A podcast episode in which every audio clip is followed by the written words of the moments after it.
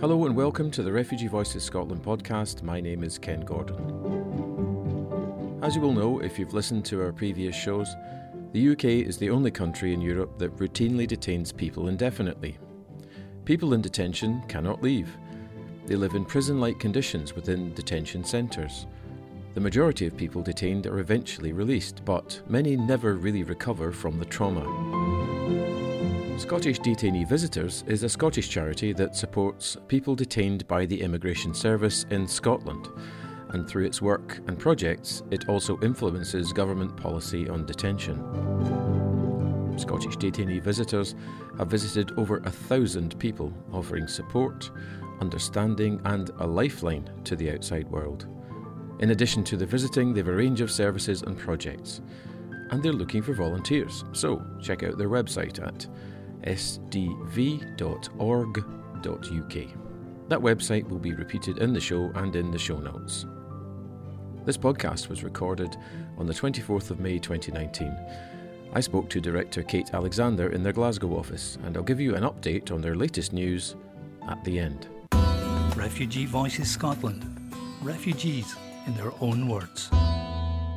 I'm here with Kate Alexander, who's a director of Scottish Detainee Visitors. Kate, hi. Hi. We're high above the streets of Glasgow, if anyone's wondering what the, the background noise is, and if the emergency services approach. it's nothing to do with us. Kate, when did Scottish Detainee Visitors start? Well, it started as a project within Scottish Refugee Council when Dungavel first opened as a detention centre in 2001.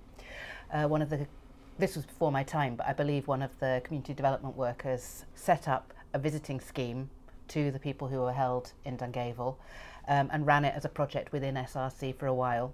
And then a year later, in 2002, we constituted it as a separate organisation.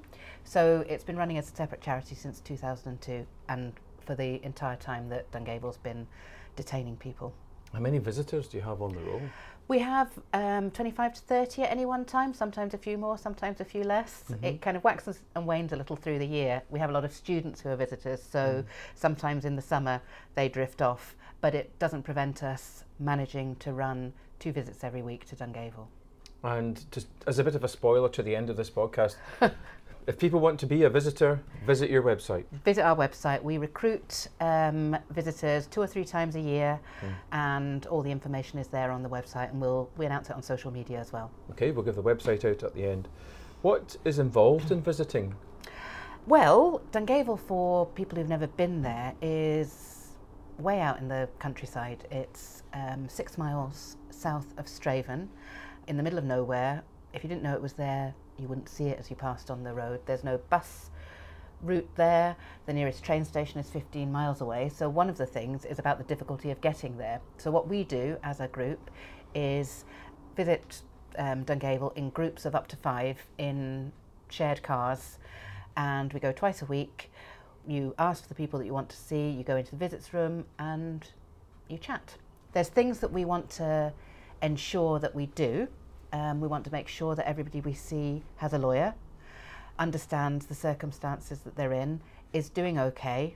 But the core of what we do is social and practical support. We can provide people with um, top ups for their phones, those sorts of things. So it's social visits with some practical help and assistance and signposting to other services, really, is what we do. Okay, and how long does a visit last? We go in the evenings and we usually arrive at about um, seven o'clock. Admin at Dungavel can be a little uh, time consuming, so we usually get into the visits room about 7.30 and we have an hour in there. Okay. Visits end at 8.30. So we've got an agreement with the staff at the centre that we can ask for up to three people to see for each visitor. So assuming we've got three people in the car, we could potentially see nine people in in that in that time. And sometimes, um, quite often, in fact, it's quite a social affair. People come down, we'll talk together in a group, and we'll just chat. There's a lot of football chat goes on quite often. Um, sometimes, and our visitors have to be quite skilled to pick this up. You'll notice that somebody's not taking part so much, and you'll maybe deduce that they need some time to talk to a visitor by themselves. And it's it's possible to move in the visits room to a quiet area and give people a one-to-one visit. You may or may not know that women are also detained at Dungavel as well as men, and there's only 14 spaces for women. and 235 for men. So that ratio can be quite challenging, I think, for the women um, detained there. So we often try and prioritise women for visits. Like many organisations that rely on volunteers, we have we tend to have more women volunteers than men. So it's usually possible for us to do a one-to-one with a woman who's in detention and a woman visitor. So um, basically, our visitors have to be prepared for anything when they when they go down there. Often, as I say, it can be quite a social, pleasant experience. Sometimes it can be more challenging than that, and generally, it's difficult to go to somewhere like Dungavel. I mean, to be faced with what it is that we do to people who come to this country, I think can be quite upsetting for our visitors. It's far more upsetting to be detained, but I don't know whether uh, listeners will know that in the UK, uniquely in Europe, while we're still in Europe, there's no time limit on detention. So, one of the really cruel things, in fact, the cruelest thing about detention is that people go there and have no idea when they'll when they'll leave, and they don't know how they'll leave either. They don't know whether they will be immediately taken off to a country that they don't want to go to, or languish in detention for weeks, months, and sometimes even years. So it's a it's a very very difficult, mentally stressful situation to be in detention. Um, I mean, we see people. I've just been doing my, my annual stats for last year, and there were a couple of people that we saw last year who we did see for almost the entire year, and for all that time they don't know how long they're going to be there.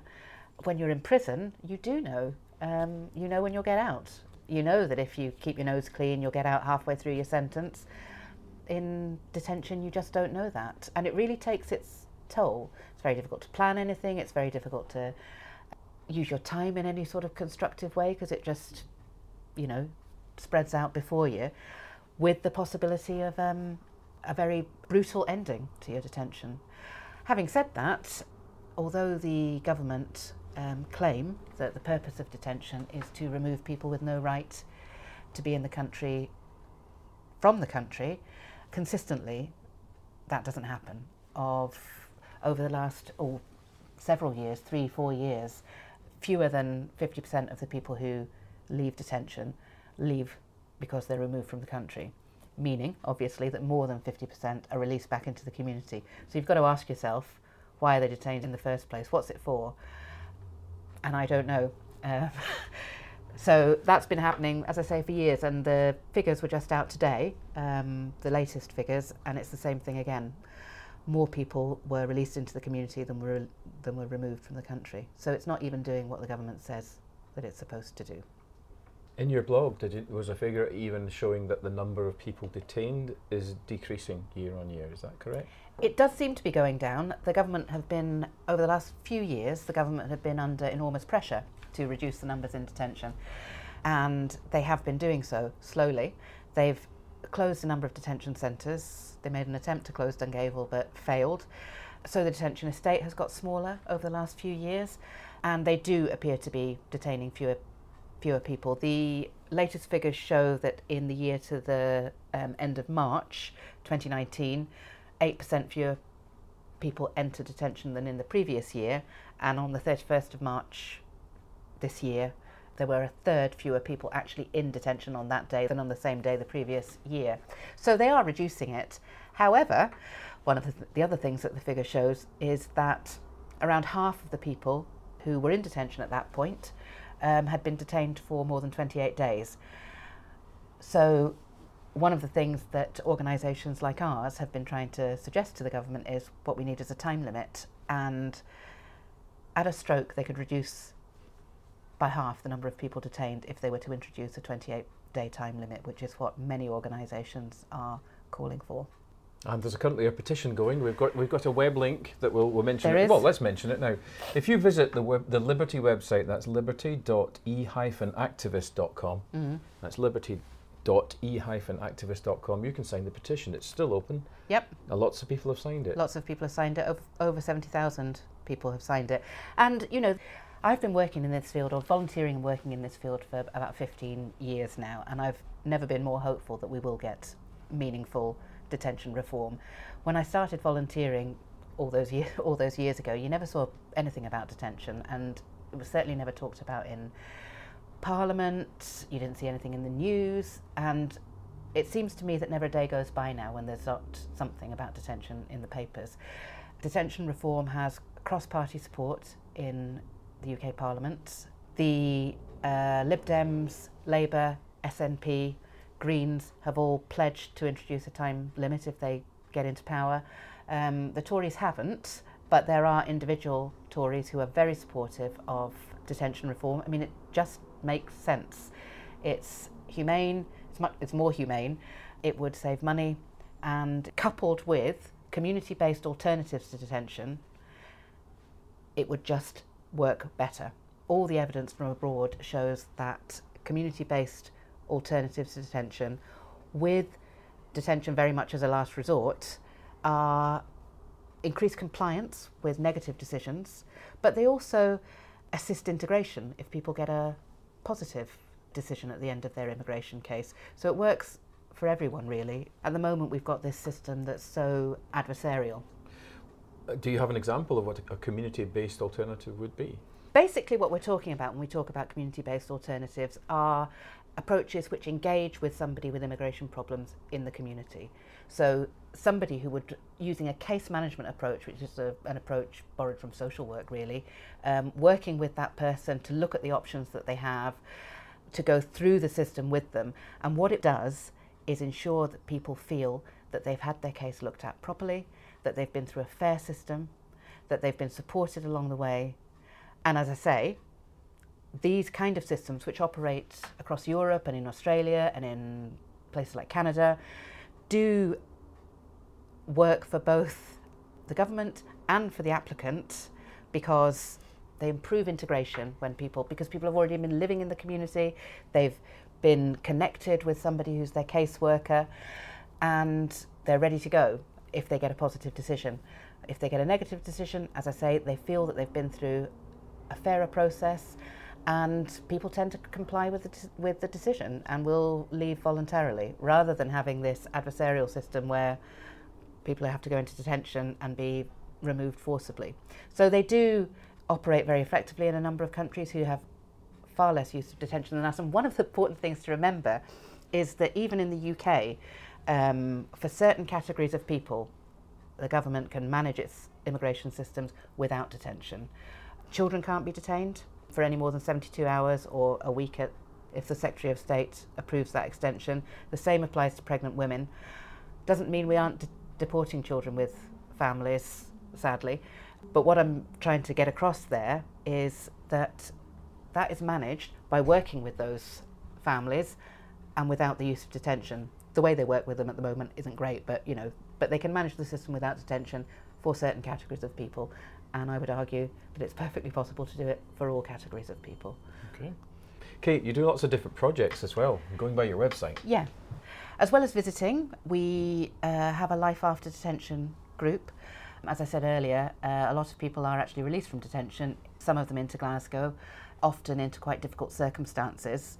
And our Life After Detention group is there to, to assist. And uh, what my colleague Shirley, who runs the group, does is do some initial casework with people when they um, when they're released, make sure that they're plugged into the organisations that can help them, and then the group operates as a source of peer support for people in similar circumstances, and also for a space for creative activities and for joint activities, trips, and so forth but they've been particularly strong on the creative activities. And actually, the group has been involved with another project that we've been working on, which is in conjunction with a theatre company, Ice and Fire, and that's called Detention Dialogues. And it's basically it's verbatim theatre.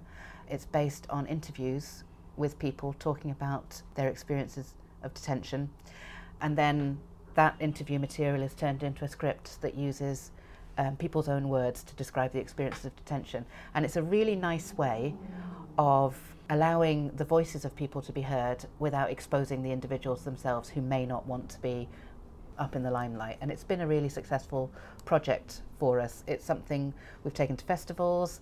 We had a little radio slot during Refugee Festival last year. We're taking it into schools. um, and are open to suggestions of other places to, to take it. I think people who see it do find it a really powerful experience. Um, I completely agree. I saw it at Springfield last year, and it was it was so powerful. There was there was just heavy silence in the yeah, room when yeah. the performance finished. Yeah. Before we started discussing it, Yeah. it is re- highly recommended. I think what's interesting about it as well is, it, is that, I mean, there's a number of different dialogues telling a number of different people's stories, but they've all come through detention through a different route. So some have been through the asylum system, some have come from um, prison, some have come, you know, f- perhaps have overstayed a work visa, some have very complicated histories, and I think that's one of the things that, that we find when we visit people in Dungavel. People come from all sorts of different, different backgrounds and stories. Okay, so everyone should look out for that. Ice and Fire Theatre. Yep. Kate, you, you also get heavily involved in policy work. Yes, we do. I think one of our one of our roles is very much to raise awareness of detention and to advocate for reform, um, and we do that in several ways. Um, we're members of Detention Forum, which is a group of around 30 voluntary sector organisations, mainly voluntary sector organisations, who've come together to organise on this issue. We also have connections with MSPs in the, the Scottish Parliament who are very interested in detention, many of them, although obviously immigration is a reserved matter, so they don't have responsibility for it. But many of them are very concerned that it's happening in Scotland without any Scottish control over, over what goes on there. So they're very interested in our work and in the ways in which the devolved aspects of policy can be used to bring some pressure to bear on the Home Office. So we work with the Scottish Parliament. We've had a number of meetings at the Parliament, and we use our social media platforms to very much campaign specifically on a time limit and on community-based alternatives. These are our key Okay. areas that we want to see reform in. And if there's one thing that someone should take away from listening to this podcast, Mm. what would it be? It would be to find out more, and you can do that by looking at our website. Mm-hmm. I'd also urge you, if you agree with me that indefinite detention is wrong and should stop, I'd urge you to write to your MP. You'll find that some of them might be quite receptive and tell them that you would like to see an end to indefinite detention and sign the Liberty petition, which also says you'd like to see an end to indefinite detention. And if you're a volunteer and you want to volunteer, what are the key criteria to be eligible to volunteer as a visitor? As a visitor, you need to be over 18. Mm-hmm. Um, you need to be available to visit at least twice a month for six months. That's what we ask, the commitment we ask of people. And that's it really. You need to be able to attend an induction training session, which would take place generally on a Wednesday for most of the day. And that's it. That's all we require. We have an application process. We advertise on social media and on our website. So if people are interested, keep an eye out and we can invite you in to talk about it. Kate, thanks so much for taking time to speak to me. You're welcome. We make podcasts that capture refugee stories. You can find Scottish detainee visitors at www.sdv.org.uk. Full details on how to apply to be a volunteer are on the website. As well as visitor volunteers, they often look for other kinds of volunteers to help, so check it out. That interview you just heard was recorded back in May this year, so last week I asked Kate for an update and any news. With the prorogation of Parliament, the immigration bill that was going through Parliament has fallen, but a new bill will be needed for the new session, as something is going to have to deal with the immigration implications of Brexit.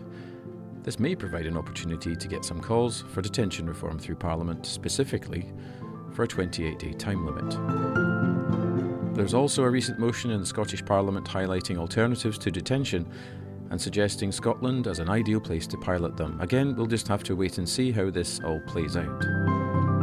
The UK Lesbian and Gay Immigration Group are currently running a campaign with the hashtag Lend Your Voice, highlighting the issues for LGBT people in detention.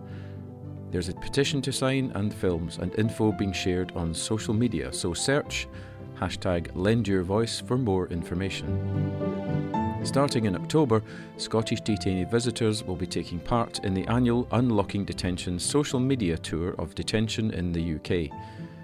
Details aren't available or finalised as to what form the tour will take, so follow Scottish Detainee Visitors on all your social medias so you can keep up to date with what's happening. There will be opportunities to get involved in an ongoing campaign for a time limit to detention. As ever, all links and relevant websites and other things will be in the show notes on the web pages that we publish this podcast on. Please remember that if you're a refugee or an asylum seeker who has something on your mind, if you run a refugee or asylum seeker support project and want to tell us about it in our podcast, contact us on refugeevoicesscotland at gmail.com. We're on Twitter at refvoicesscot, and we're also on Facebook. And subscribe to this podcast so that you don't miss an episode. Thank you very much for listening, and goodbye.